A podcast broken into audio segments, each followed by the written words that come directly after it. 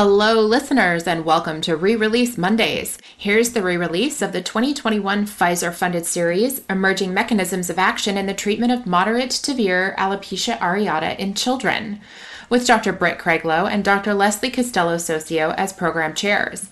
This is the second of three webinars Alopecia Areata The Science with Dr. Ali Jabbari and Dr. John O'Shea. Click the link in the show notes to view the webinar in its entirety in video format. Hello, and welcome to the Pediatric Dermatology Research Alliance special series Emerging Methods of Action in the Treatment of Moderate to Severe Alopecia Areata in Children. This is part two of six The Science.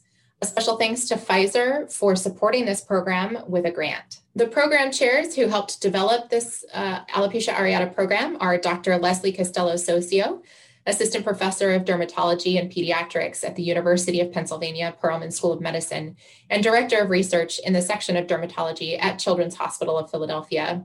Also, Dr. Britt Craiglow, adjunct associate professor of dermatology at Yale, and she also sees patients in private practice in Fairfield, Connecticut. With that, I would like to turn it over to Dr. Castelo-Soccio to introduce Dr. John O'Shea. Um, I'm really honored to introduce Dr. John O'Shea um, to start to introduce the science of, um, of JAKs and um, of cytokines that are related to the immunology of alopecia areata. As many of you know, Dr. O'Shea is the scientific director of NIAMS, and he is really one of the periarchs of cytokines and JAKs and tyrosine kinases. He is um, well known for his mentoring, which is really important to me, as well as, um, you know, obviously scientifically, um, you know, well published with over 200 articles and um, so many honors. Um, and we learned tonight he's a huge guitar enthusiast. Um, and he actually plays in a rock band with Dr. Francis Collins, which is pretty amazing. Um, so I'm thrilled to um, hear his talk and learn um, about um, JAK inhibitors. Thanks very much, Leslie. So my job is to talk about JAK inhibitors for the next 15 or 20 minutes or so. Um, my disclosures are shown here. Um, the NIH and I have a patent related to JAK inhibitors, but again, if others of you have heard my talk, you can believe that I haven't made, I've made literally hundreds of dollars over the years um, and I also have a collaboration with Pfizer that just ended this year, but we've collaborated for probably a quarter century or so. And um, also, I'll be talking about um, off label use of drugs, and I'll include re- uh, references where appropriate. So, you've probably seen uh, sl- um, slides like this many times. Um, and it, it's not for alopecia areata per se, but um, most autoimmune diseases are like this. You have this confusing array of all sorts of cytokines, um, sort of in a bewildering sort of pattern here. Um, but um, I wanted to point out a couple of things on this slide, um, and that is that there are probably about 200 or so things in the human genome that you can call, call cytokines, and they're obviously critical for host defense, immunoregulation, but from your perspective, autoimmunity. But um, cytokines also do a bunch of other things, including they're important from hematopoiesis, tissue repair, homeostasis, growth of, of the individuals, and metabolism. And so, uh, one thing, of course, then now that we have drugs available, is how do you keep track of these things if you don't spend all day, every day worrying about cytokines? And why are, are they important? And just a clue, as I'll get to in a moment, um, on this particular slide, um, the JAK dependent cytokines are illustrated, um, and uh, other cytokines have different colors, but that's going to be sort of answering this question. So, the way I put cytokines together is to think about them in terms of the receptors that they bind. So, there's seven major classes of cytokine receptors shown here, starting with type 1, type 2 cytokine receptors, but also TNF receptors, IL 1 related receptors, IL 17 receptors some cytokines bind receptor tyrosine kinases. There's a, a number of TGF beta receptors, and I've included here chemokine receptors. And we learned about these um, cytokines and receptors sort of during the molecular biology revolution of the 1980s and 1990s. And then in the 90s, we also uh, learned about the, the ability to target all of these cytokines through biologics. And I've given a bunch of examples for the different categories shown here. Um, these, of course, are not biologics, but um, I just included these as targeted therapies for your consideration. But um, what became clear with um, the use of biologics is as impressive as they were and as revolutionary in many respects as they were, many patients had incomplete responses um, and uh, or um, complete remission was um, was was rare, and so um, um, we considered uh, we we and others considered other options, and that was thinking about how cytokines signal and can you target um, molecules intracellularly um, therapeutically and have them be efficacious and safe. And the field of cytokine signaling sort of blew apart in, um, in the early 90s, especially with the work of Sandra Pellegrini and George Stark, um, who were making um, cells that were um, um, um, mutant cells that lacked responses to interferons. And, and the big breakthrough came when they showed that they could correct the defects in one of the cell lines by expressing this tyrosine kinase, you know, um, um, it's actually TYK2. It's got a, I see a typo here, tyrosine kinase 2, but a, sort of a vague sounding name, and that restored um, interferon signaling. And then um, the rest of this picture came together pretty quickly with the discovery of STAT family transcription factors by the Darnell lab, looking using um, promoters from interferon inducible genes as bait for, um, for uh, DNA binding proteins. And in this case, it was the STATs. So I just wanted to illustrate um, quickly to keep, you know, get in, in your mind that um, some cytokines use JAKs and STATs, um, but not all of those 200 cytokines. So cytokines like IL-1, TNF, IL-17, et cetera, don't, don't use um, JAKs. And so that will be relevant for discussion more uh, really about, um, about safety, uh, about efficacy rather than, um, start again, about um, uh, safety rather than uh, the efficacy. Um, as we'll get to, targeting JAKs at present, uh, first generation JAKs target 57 or so cytokines, but, but not all cytokines. And that's depicted here. But um, we learned a lot about um, the roles of um, JAKs and STATs in these mutant cell lines that I was referring to before. But at the time, we really didn't understand um, exactly what would happen when you targeted JAKs in vivo. And that you might have guessed that would come from making knockout mice and, and this sort of thing, but that's not how it unfolded. The way it unfolded was shown on this slide here. So when we cloned JAK3, we cloned it out of um, immune cells and um, I had been working previously in, in lab um, next to Warren Leonard, shown here. And Warren Leonard was the person who cloned the IL 2 receptor alpha chain. And in, in putting together the understanding of um, the complete IL 2 receptor, uh, Warren Leonard recognized that the shared receptor subunit um, for this family, IL 2, 479, 15, 21, IL 2 receptor gamma chain, um, is the basis of X linked severe combined immunodeficiency. And because we had um, cloned JAK3 out of immune cells, we were thinking that might be a possibility that JAK3 associated with common gamma chain. And that turned out to be the case. We did that with Warren Leonard. And then when he found that um, mutations of, um, of the common gamma chain resulted in X-linked severe combined immunodeficiency, we predicted that, well, perhaps maybe mutations of JAK3 would phenocopy mutations of X-SCID. And uh, people like Gigi Notarangelo and Rebecca Buckley were following this field closely and in fact um, identified um, such patients and we collaborated with Gigi Fabio Candotti and uh, Rebecca Buckley to identify the first individuals who had mutations of JAK3. Um, now, in that paper, um, we made this bold claim that if you targeted JAKs, you'd get a new class of immunosuppressive molecules. But in fact, like in a lot of things in science, um, um, we knew that this was the case about two years before. I had started, um, um I had met Paul Changelian at Pfizer, and we had started collaborating uh, on this project to see if this, in fact, was uh, a feasible concept. Um, and this is where we are now, of course, that there are nine approved JAK inhibitors listed here. Ruxolitinib was the first JAK inhibitor approved for, um, um, for an orphan disease myeloproliferative neoplasms, and now um, acute GVHD. Uh, tofacitinib was is, is, the Pfizer drug and is approved for rheumatoid arthritis, uh, psoriatic arthritis, juvenile arthritis, and ulcerative colitis. Uh, the next approved um, um, JAK inhibitor uh, is baricitinib, which was approved for rheumatoid arthritis, atopic dermatitis in, in Europe, and now um, COVID 19. Um, and maybe we can discuss this a bit, a bit of a surprise. Um, this, the baricitinib being useful in, in this context. Um, uh, also, um, several other JAK inhibitors, and, and, I'll have a bit more to say about the selective JAK inhibitors like upadacitinib, filgotinib, etc.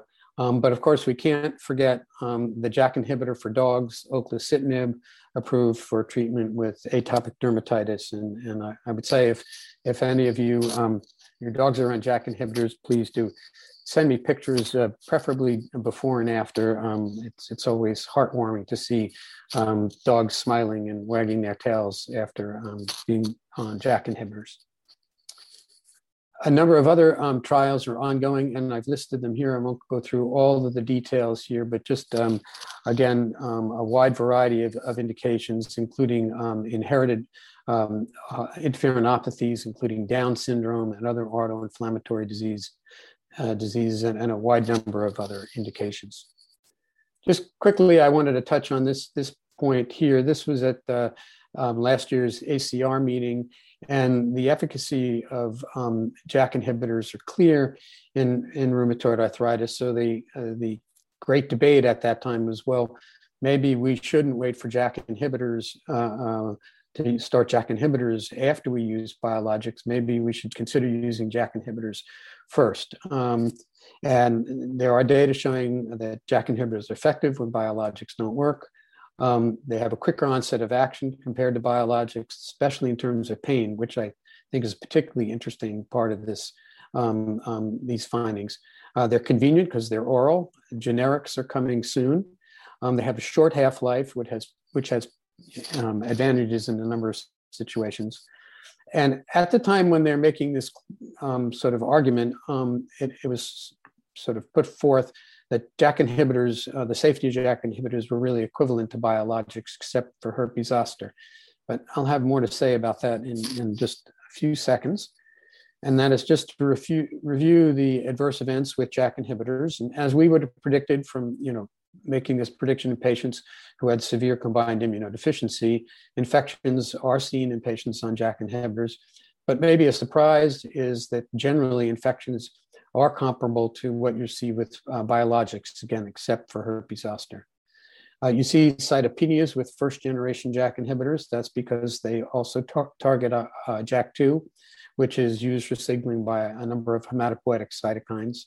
You see increased uh, lipids, and that's presumably related to IL 6 inhibition or, or possibly leptin as well. Um, that's some debate as to exactly how much you're affecting um, um, cardiovascular risk.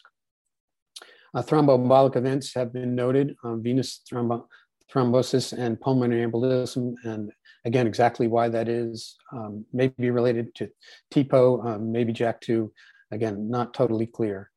Uh, you see increased creatinine, increased transaminases, GI perforation, again, mechanism largely unclear when the FDA was first um, uh, reviewing these drugs, they were concerned about cancer. Um, obviously, if you think about blocking things like interferon gamma, et cetera, et cetera, and blocking um, T cells in general, um, one would raise that concern.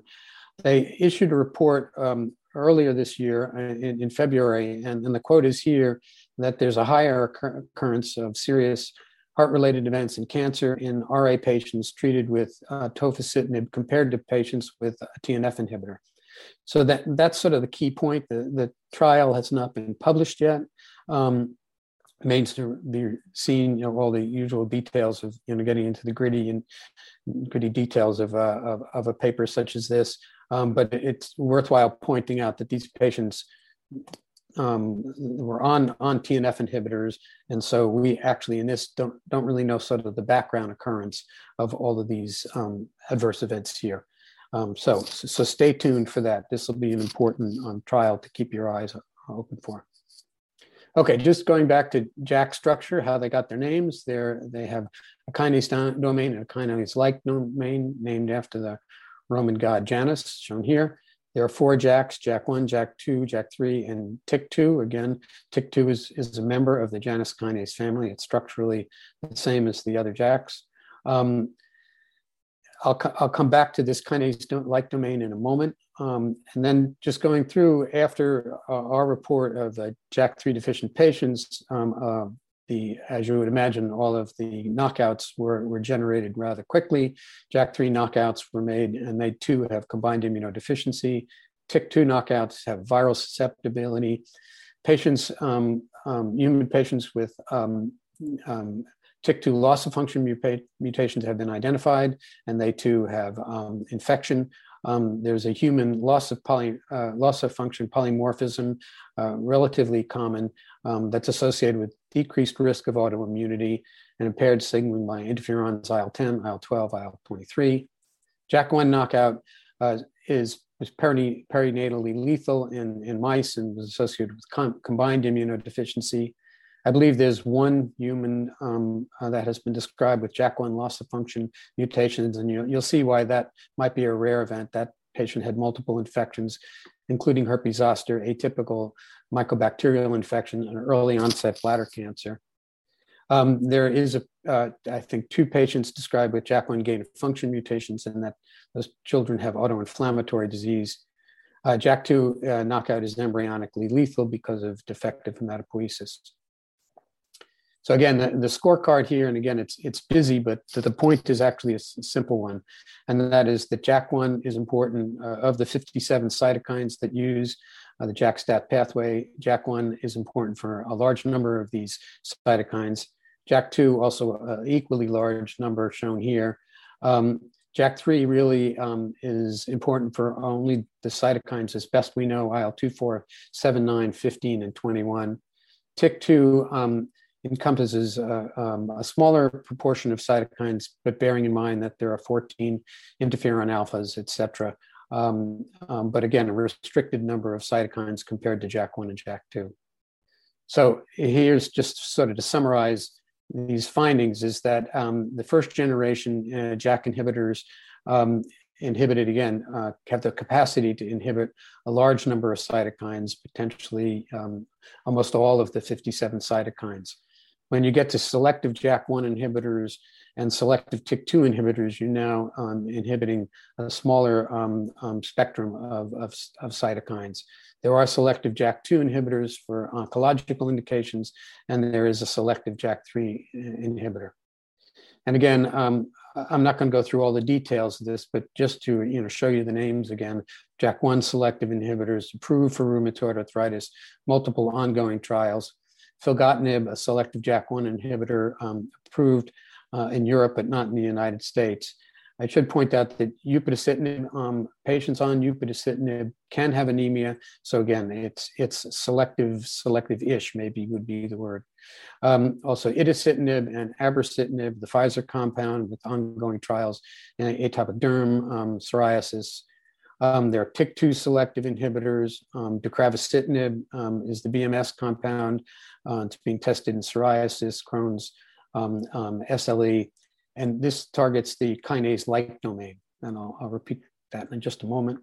Brepocitinib is a TYK2 JAK1 inhibitor from Pfizer um, with ongoing trials, including alopecia areata, and another uh, um, TYK2 selective inhibitor from Pfizer. Doesn't have a generic name yet.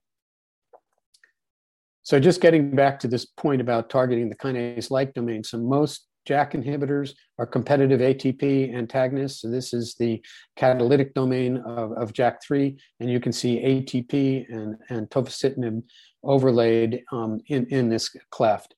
And um, this is um, what the, the um, JAK kinase-like domain uh, interacting with pseudokinase domain looks like, but I just sort of remind you that the deucravacitinib um, is actually binding the pseudokinase domain. So in principle, might have an advantage in terms of specificity. There are combined inhibitors coming along. Ritlecitinib is actually a JAK3 TEC family kinase uh, inhibitor. So it in, inhibits these TEC family kinases, ITK, TEC, BTK, RLK, BM, BMX. BTK, as you know, is the basis of X-linked agammaglobulinemia. So in principle, um, um, could inhibit cytokine signaling, um, but also BCR and TCR signaling. Ongoing trials uh, listed here and, and some reported uh, efficacy, but basically um, no really unexpected uh, adverse events, even though it uh, inhibits JAK3, but also um, other, other signaling um, pathways. Gusacitinib is a JAK SYK inhibitor, and SYK is important for B cell receptor signaling, FC receptor signaling, integrin signaling. Gusacitinib has been um, um, studied in phase two trials in atopic dermatitis, and those um, papers have been published. Okay, so um, that's the quick um, picture of um, my introduction to JAK inhibitors with, again, JAK inhibitors misspelled. Sorry about that. Um, um, but lots of questions, and I'll just put these up and maybe we can return to these later. Um, I think really the big question relates to efficacy and which cytokines are being inhibited in what cells, what phase of the disease. And then, of course, what does that mean in terms of how you're going to treat patients? Really, what's the best dose to use? Do we, do we have the best dose for induction and maintenance? Um, in terms of measuring specificity, how do we really do that? There's a variety of assays you could use to, to think about specificity. Um, um, but really, it, it, what it comes down to is um, if a patient is on a, a, JAK inhibitor, do, do you see anemia, et cetera, et cetera, and other things. Um, how do we use JAK inhibitors with other, other drugs? Uh, I alluded to that um, in the AC, ACR um, great debate. do we use um, biologics first, and if they fail, then switch to JAK inhibitors. Do you use JAK inhibitors first, and then put patients on maintenance phase? Um, what other drugs are safely used? All, of which uh, we know some some of this, but we need to know much more. Um, going to the issue of COVID, um, the fact that baricitinib is used and it's efficacious in COVID patients makes one think that um, again we should be thinking more about um, dose of JAK inhibitors and, and possibly um, intravenous uh, short-acting, rapid, you know, uh, um, acting um, JAK inhibitors. And I think I will stop right there. Thank you so much, Dr. O'Shea. That was so great. And I think there are some questions that have come in, but we will address those um, a little bit later after Dr. Jabbari um, speaks. So we're going to move now um, excellent overview of JAK inhibitors, and then we're going to talk about, um, or Dr. Jabbari is going to tell us about the rationale for their use in alopecia areata. So, Dr. Jabbari, um, we're really honored to have him with us tonight. He's an associate professor of dermatology at the University of Iowa, um, where he is a jack of all trades. He runs a basic science laboratory, he supervises the resident run hair clinic, and he's the PI for their alopecia areata registry there. Um, he's done really groundbreaking work in helping us to understand understand the pathways, um, the basic science pathways in alopecia areata, which really has, um, you know, started to pave the way for more reliably effective therapies for our patients. Um, and he at home has five kids. We just learned, sorry, three kids, three kids under five. So he um, he's busy at work and he's busy at home. And I um, think we're all going to really enjoy his talk tonight. Thank you for that great introduction. I hope everyone can hear me okay.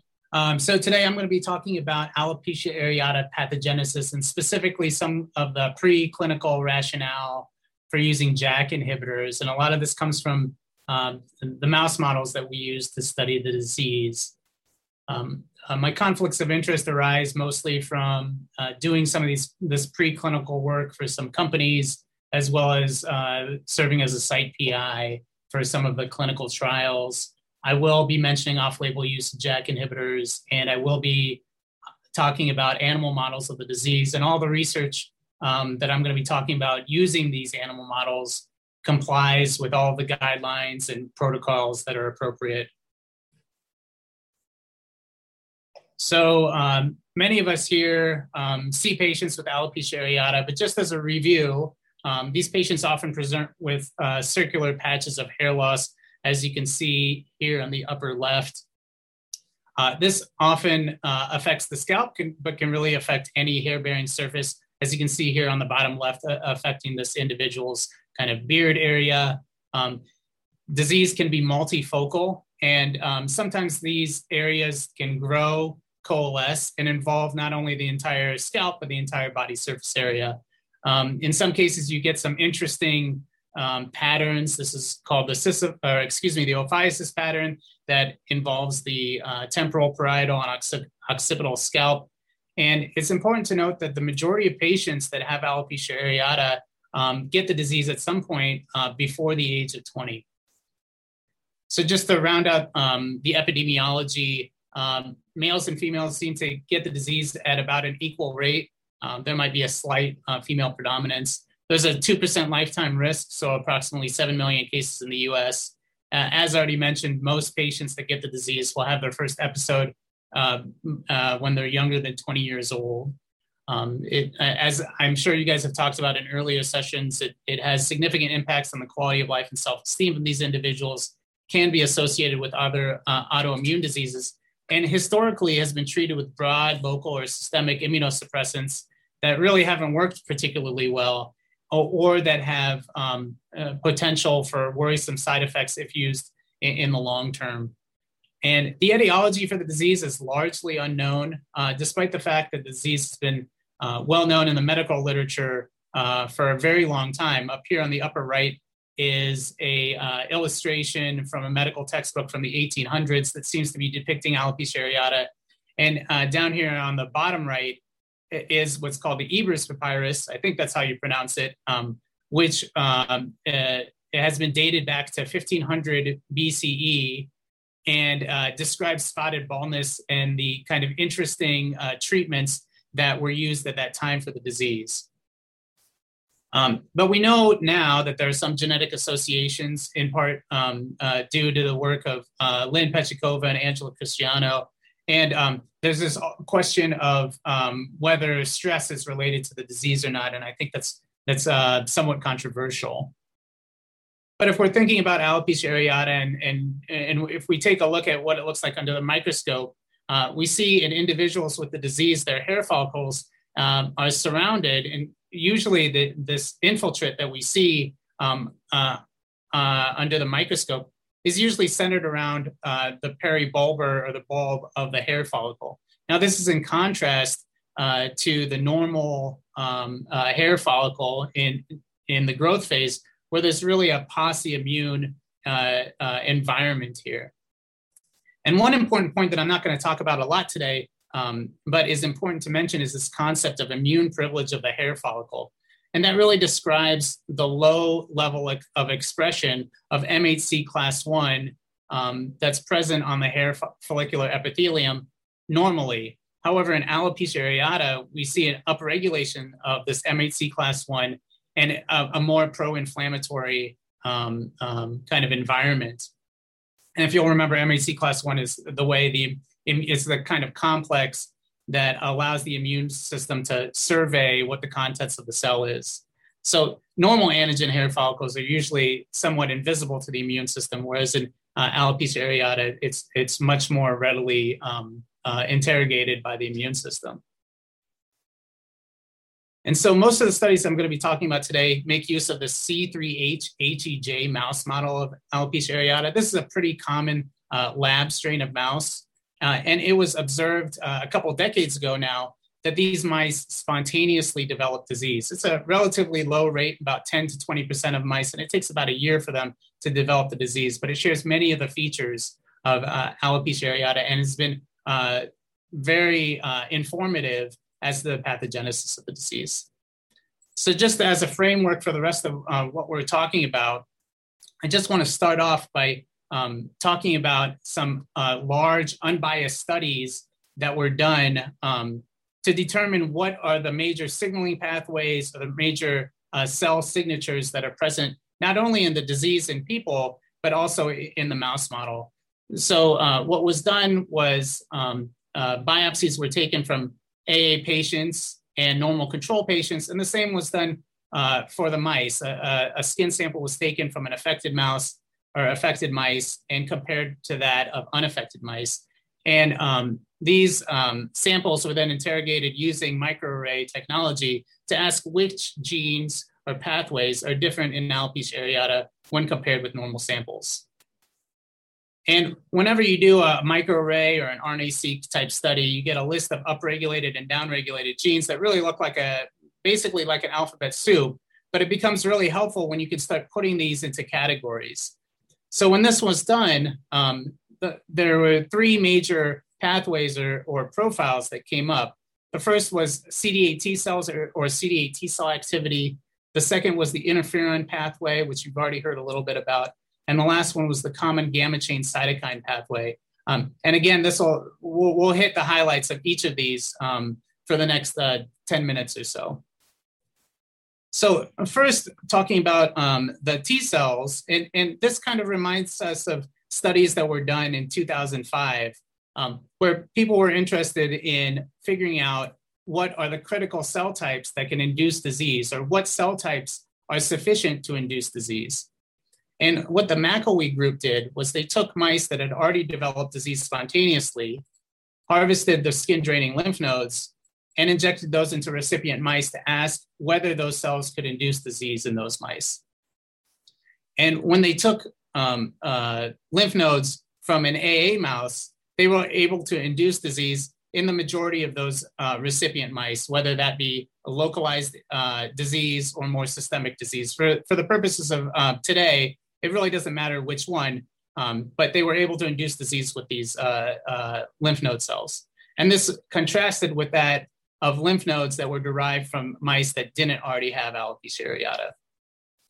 Then the authors went on to specifically sort out the CD8 T cell population and ask the same question. If they injected those into recipient mice, could they induce disease? And indeed they could in all the mice that they um, um, that received the cells. And then they asked if CD4 T cells could do the same, and um, not quite as robust as the CD8 T cell population, but indeed they could get cells or they could get mice to exhibit disease after they have received CD4 cells.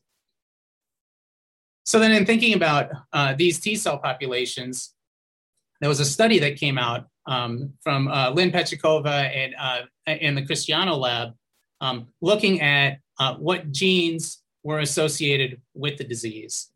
And they ran what's called a large genome-wide association study, and they found uh, places in the genome that were associated with alopecia areata. And this is a Manhattan plot here. On the x-axis is the position in the genome marked by chromosomes, and on the y-axis is a measure of statistical significance. And they found uh, eight loci, and these loci were all closely associated with genes in that same region. And uh, the authors of this paper um, paid particular attention to the second highest, or the second most statistically significant locus, uh, which was found close to two genes, the ULBP genes, ULBP3 and ULBP6. Now, these genes are ligands for a receptor called NKG2D. And NKG2D is found on T cells and other cell types. And the authors uh, of this paper then went on to look at expression of ULBP3 in hair follicles in patients with alopecia areata and found, as you can see here on the right, uh, marked in red, high expression of ULBP3 in those patients but not in normal control patients that didn't have alopecia areata.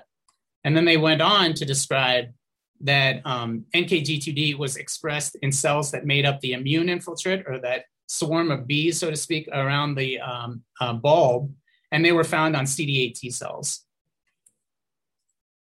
And this also held true uh, for the mouse model. So these are flow cytometry plots. On the x-axis is CD8, on the y-axis is NKG2D. And uh, when you look into mice that have alopecia areata, you can find a pretty robust population in the skin or in the skin draining lymph nodes of these NKG2D expressing CD8 T cells. And these are largely absent from those mice that don't have the disease. So then to take it one step further, it was asked whether those CD8 T cells that express NKG2D were sufficient to induce disease. So uh, taking lymph node cells from mice that uh, had alopecia areata and specifically sorting out that population and injecting them into recipient mice uh, led to those mice developing disease. And in contrast, CD8 T cells from the same lymph nodes that didn't express that NKG2D receptor um, didn't cause uh, those recipient mice to develop disease. So now we know CD8 T cells develop uh, are able to transfer disease, and CD4 T cells from alopecia areata mice are able to transfer disease. So how, how do these two cell types how do they coordinate with each other to cause AA? Are both cell types needed simultaneously? Is one cell type um, uh, does one cell type need to act first before the other one occurs? Um, and so we ask these questions. And these this is unpublished data, so not quite as vetted, not vetted um, uh, like the other um, data slides that I showed. But I think it, it, it's helpful when we're thinking about the pathogenesis of the disease. Um, so if you take activated CD4 T cells from an AA mouse and inject those into recipient mice, and then deplete those mice of CD8 T cells. So you're asking whether CD4 T cells, in the absence of CD8 T cells, can cause disease. And we found that they could not. So if you inject in CD4 T cells and just um, uh, use an antibody that doesn't deplete CD8 T cells, you get pretty robust disease. 100% of mice develop uh, disease over the course of uh, six or seven weeks. However, if you deplete those mice of CD8 T cells, um, those mice are largely protected from developing AA. And so we wanted to ask the inverse question Do CD8 T cells require CD4 T cells to induce AA? So instead, we injected CD8 T cells and depleted CD4 T cells and asked the same question. And we found that both um, mice depleted of CD4 cells and mice that were not depleted of CD4 cells developed disease at uh, roughly the same rate.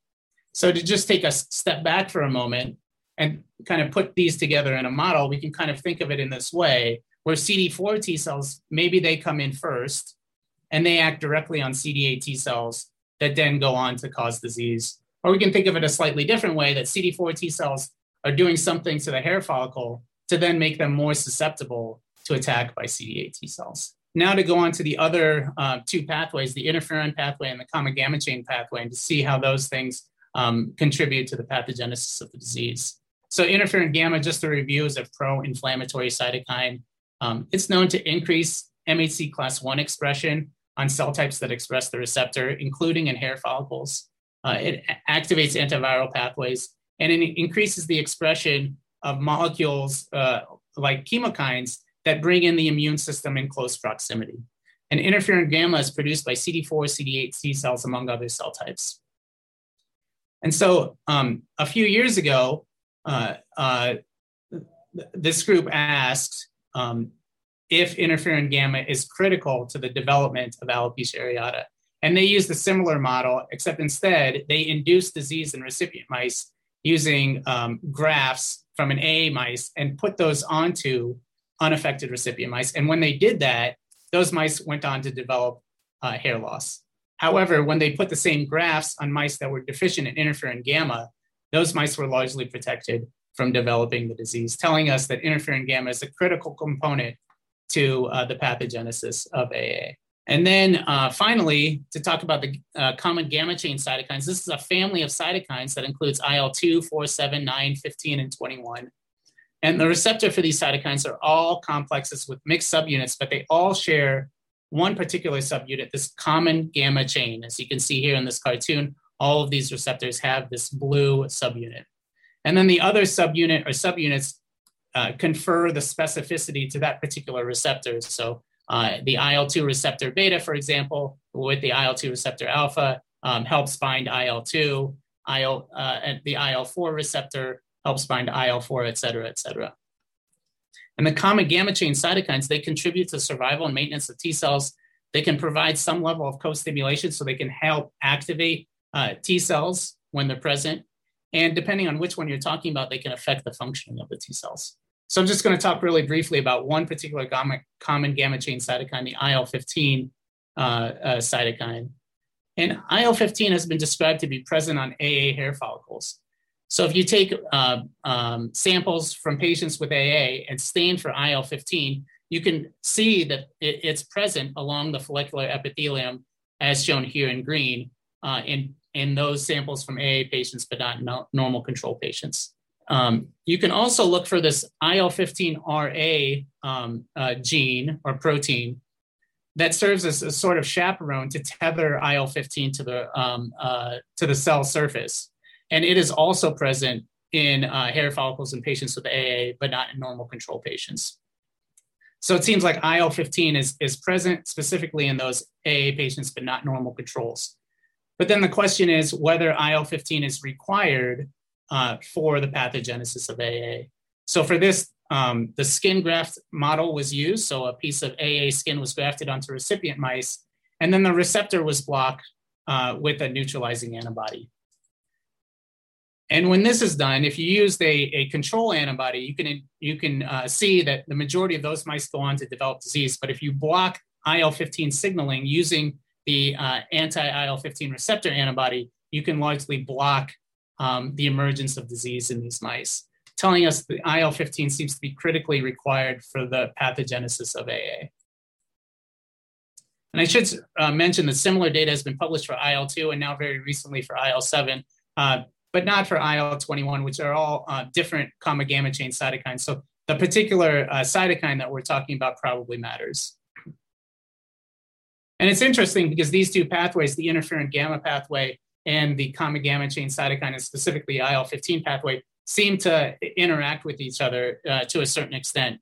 So in this experiment, what was done is uh, interferon gamma, uh, along with another pro inflammatory cytokine, TNF alpha, was injected into the skin of the mice and then a few days later, that skin was biopsied, and, and the investigators asked um, whether IL 15 was present on the hair follicle. And indeed, it was in those mice that had received interferon gamma and um, TNF alpha, but not in those mice that had received uh, the vehicle control. So we can step back for a second and try to put everything together now, including the T cell data and uh, these the interferon gamma and the gamma gamma chain cytokine pathway data. And so we think CD4 T cells are probably first to act. Uh, we know they're able to produce interferon gamma, and that interferon gamma can probably act on the uh, hair follicle to increase um, expression of gamma gamma chain cytokines, including IL 15, chemoattractants like chemokines, like we uh, t- briefly touched upon. And that can uh, likely bring in CD8 T cells, which can also produce uh, interferon gamma and may also reinforce this uh, uh, pathway in a positive feedback loop, uh, which will eventually result in their activation and uh, the emergence of disease. So then in thinking about these two major pathways, the gamma gamma chain cytokine pathway and uh, the interferon pathway, as uh, we've learned today and we, we've known now for some time, that these pathways all utilize JAK molecules as proximal signaling um, um, factors. Um, and so they participate both for um, both ends of the spectrum. And to view it another way, this is a cartoon that was published a few years ago that looked at the follicular epithelium here on top and looked at the immune component or T cells here on bottom. And as you can see here, interferon gamma is produced um, and then is uh, sensed uh, by the receptor on the follicular epithelium, which then causes upregulation of gamma gamma chain cytokine, cytokines, including IL 15, which causes activation and stimulation of uh, the immune system, which again causes more interferon gamma. And again, you get this self reinforcing pathway uh, that then leads to alopecia areata. And then these JAK inhibitors, depending on which one you're using and depending on the specificity, um, can inhibit it at the level of the immune uh, system or at the level of the follicular epithelium or potentially at both. So just to briefly touch upon one of the patients that we saw, I didn't really uh, highlight this, but this is one of the patients that we saw pre-JAK inhibitor. Uh, this is a 12-year-old patient that we started on a JAK inhibitor, uh, inhibitor, and just a few months later, even though he had failed other therapies, you can see here that he's doing quite well, and it probably is going to continue to progress. And that's all I have. I'm happy to take any questions. Great, thank you so much. Um, those talks were amazing and put a lot into context in terms of you know why we're interested in JAK inhibitors. Um, I think a, a, lot of the group is interested in those adverse events. Um, and uh, one question um, from Dr. Petukhova is about whether these um, adverse events are seen as part of any of the um, spectrums, uh, phenotypic spectrums of patients with known disease mutations in these JAK pathways.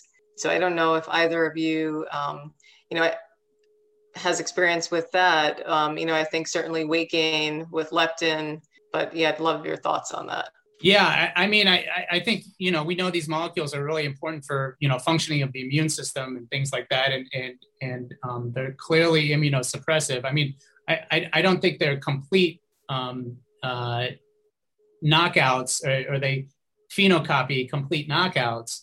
Um, but you do see elements of, uh, of um, what we see with you know conditional knockouts and things like that in uh, patients getting the disease. I mean, I think uh, a lot of the side effects um, for the majority of patients are mild, uh, but you know they can be um, pretty significant in patients that that do come down with some of the side effects. So I think it's a you know it, it can be relatively safe, but um, you really have to be cautious with these medications.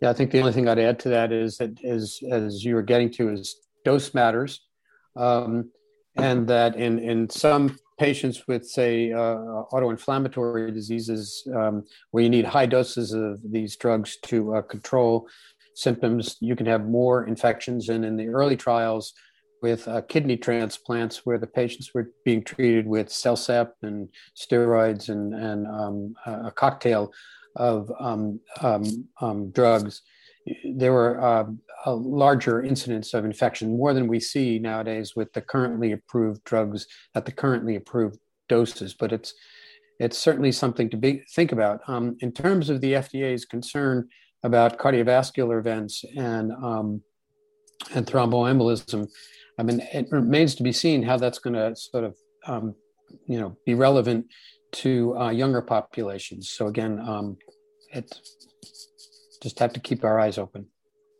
And then are, you know, this is just, this is my question, but um, are there things that you're worried about in terms of, um, you know, younger patients getting these medicines for long periods of time um, with side effects? Because I think most of us have used them enough to see that short term, there aren't any really big significant, you know, effects, especially in children.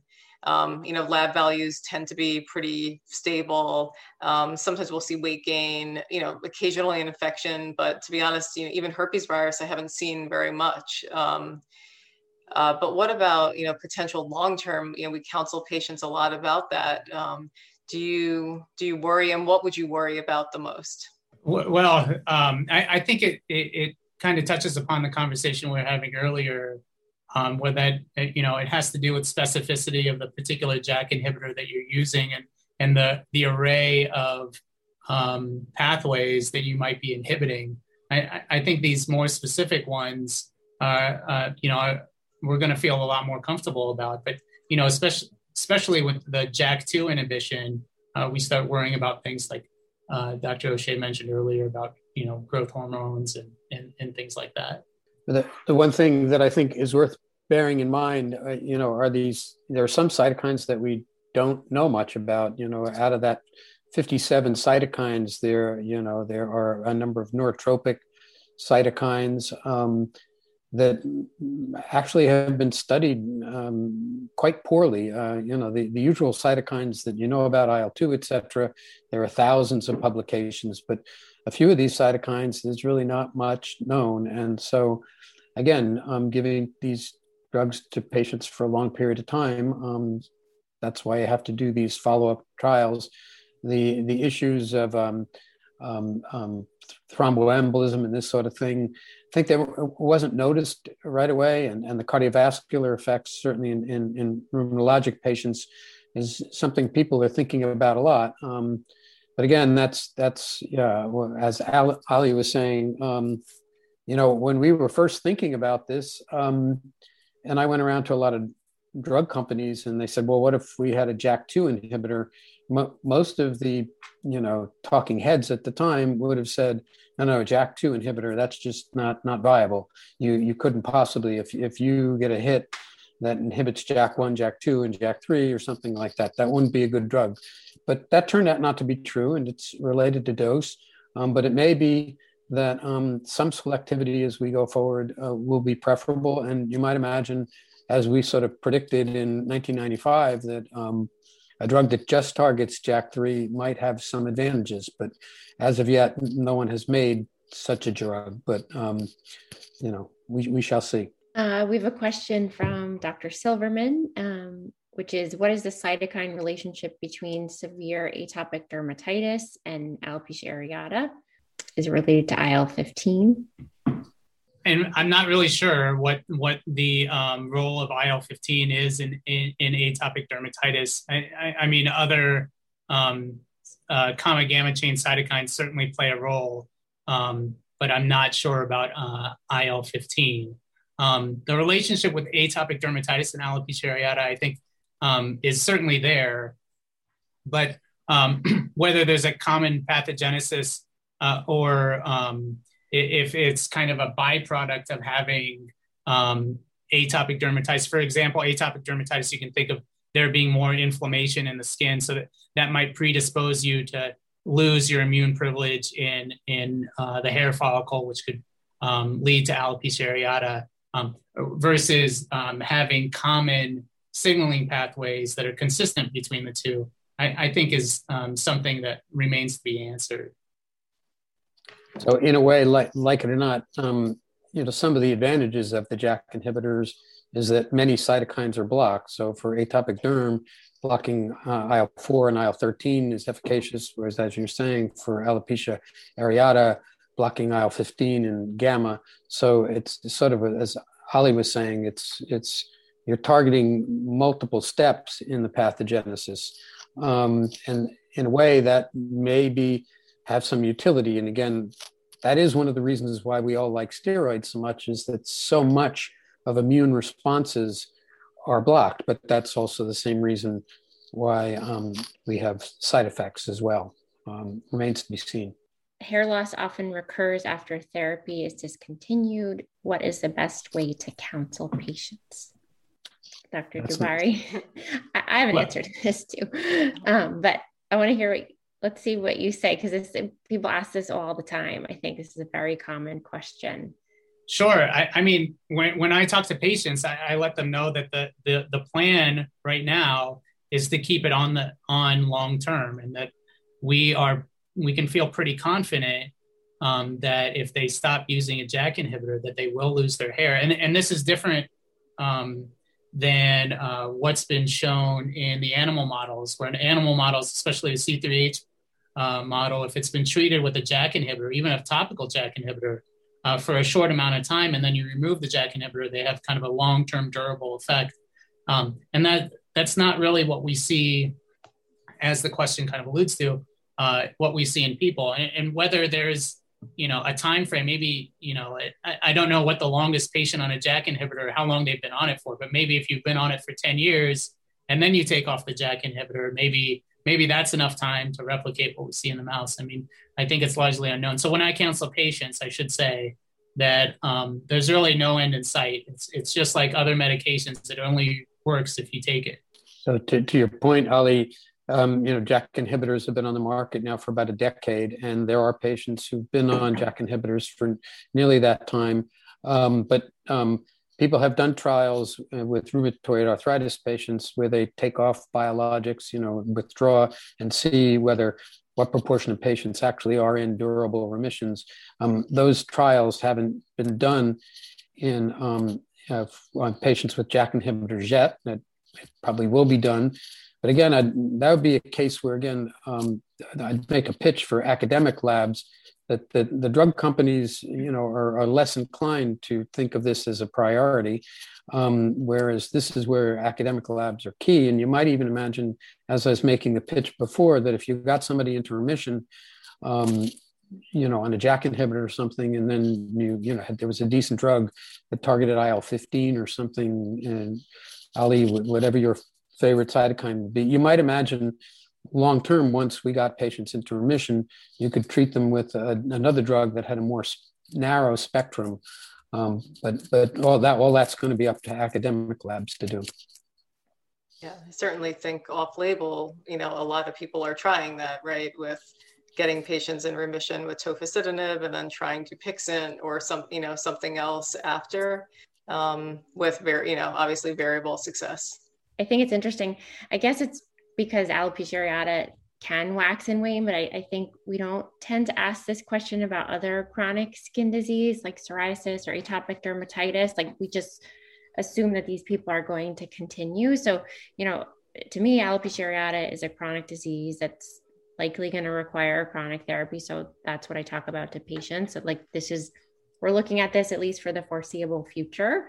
Um, but, you know, is it possible that at some point, you know, quieting this inflammation for X amount of time could change the natural history? Or, you know, maybe, you know, these people who do kind of go up and down, like I think over time we will, um, we will have more of an idea of like is are there subsets of of patients who may be able to dose reduce more successfully or you know is there a period of time that's preferable before you think about tapering i mean just anecdotally like we have a handful of patients who have stopped therapy for a variety of reasons who actually have maintained regrowth. And i think there will be some data from the um, from the ongoing clinical trials where you know people they do kind of a washout and they look at re- they'll look at recapture. So there will be some more systematic data but for sure i think it will be interesting. And and again like you know look at the biologics for psoriasis like people we're getting more and more targeted over time. So probably you know if it, if it's not this drug maybe you'll get you'll be on something else but the side effect profile would be more favorable Or...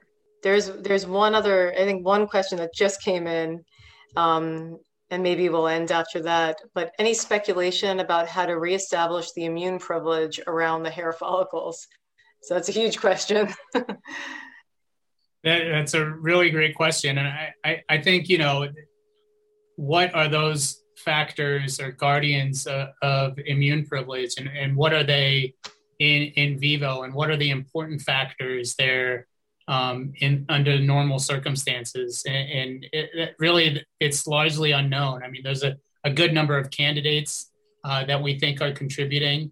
Um, but you know it, it's really anyone's guess as to what might be uh, largely responsible or, or, if it's kind of uh, by committee that you know a, a, good number of factors need to be present in order for that to be maintained yeah thank you both very much for you know taking time today to um, present the wonderful lectures and then um, give like great answers to um, these questions a very big thank you to our presenters this evening, Dr. Ali Jabbari and Dr. John O'Shea. Thank you for those wonderful presentations. I'd also like to thank our program directors, Dr. Leslie Castelo-Soccio and Dr. Britt Craiglow.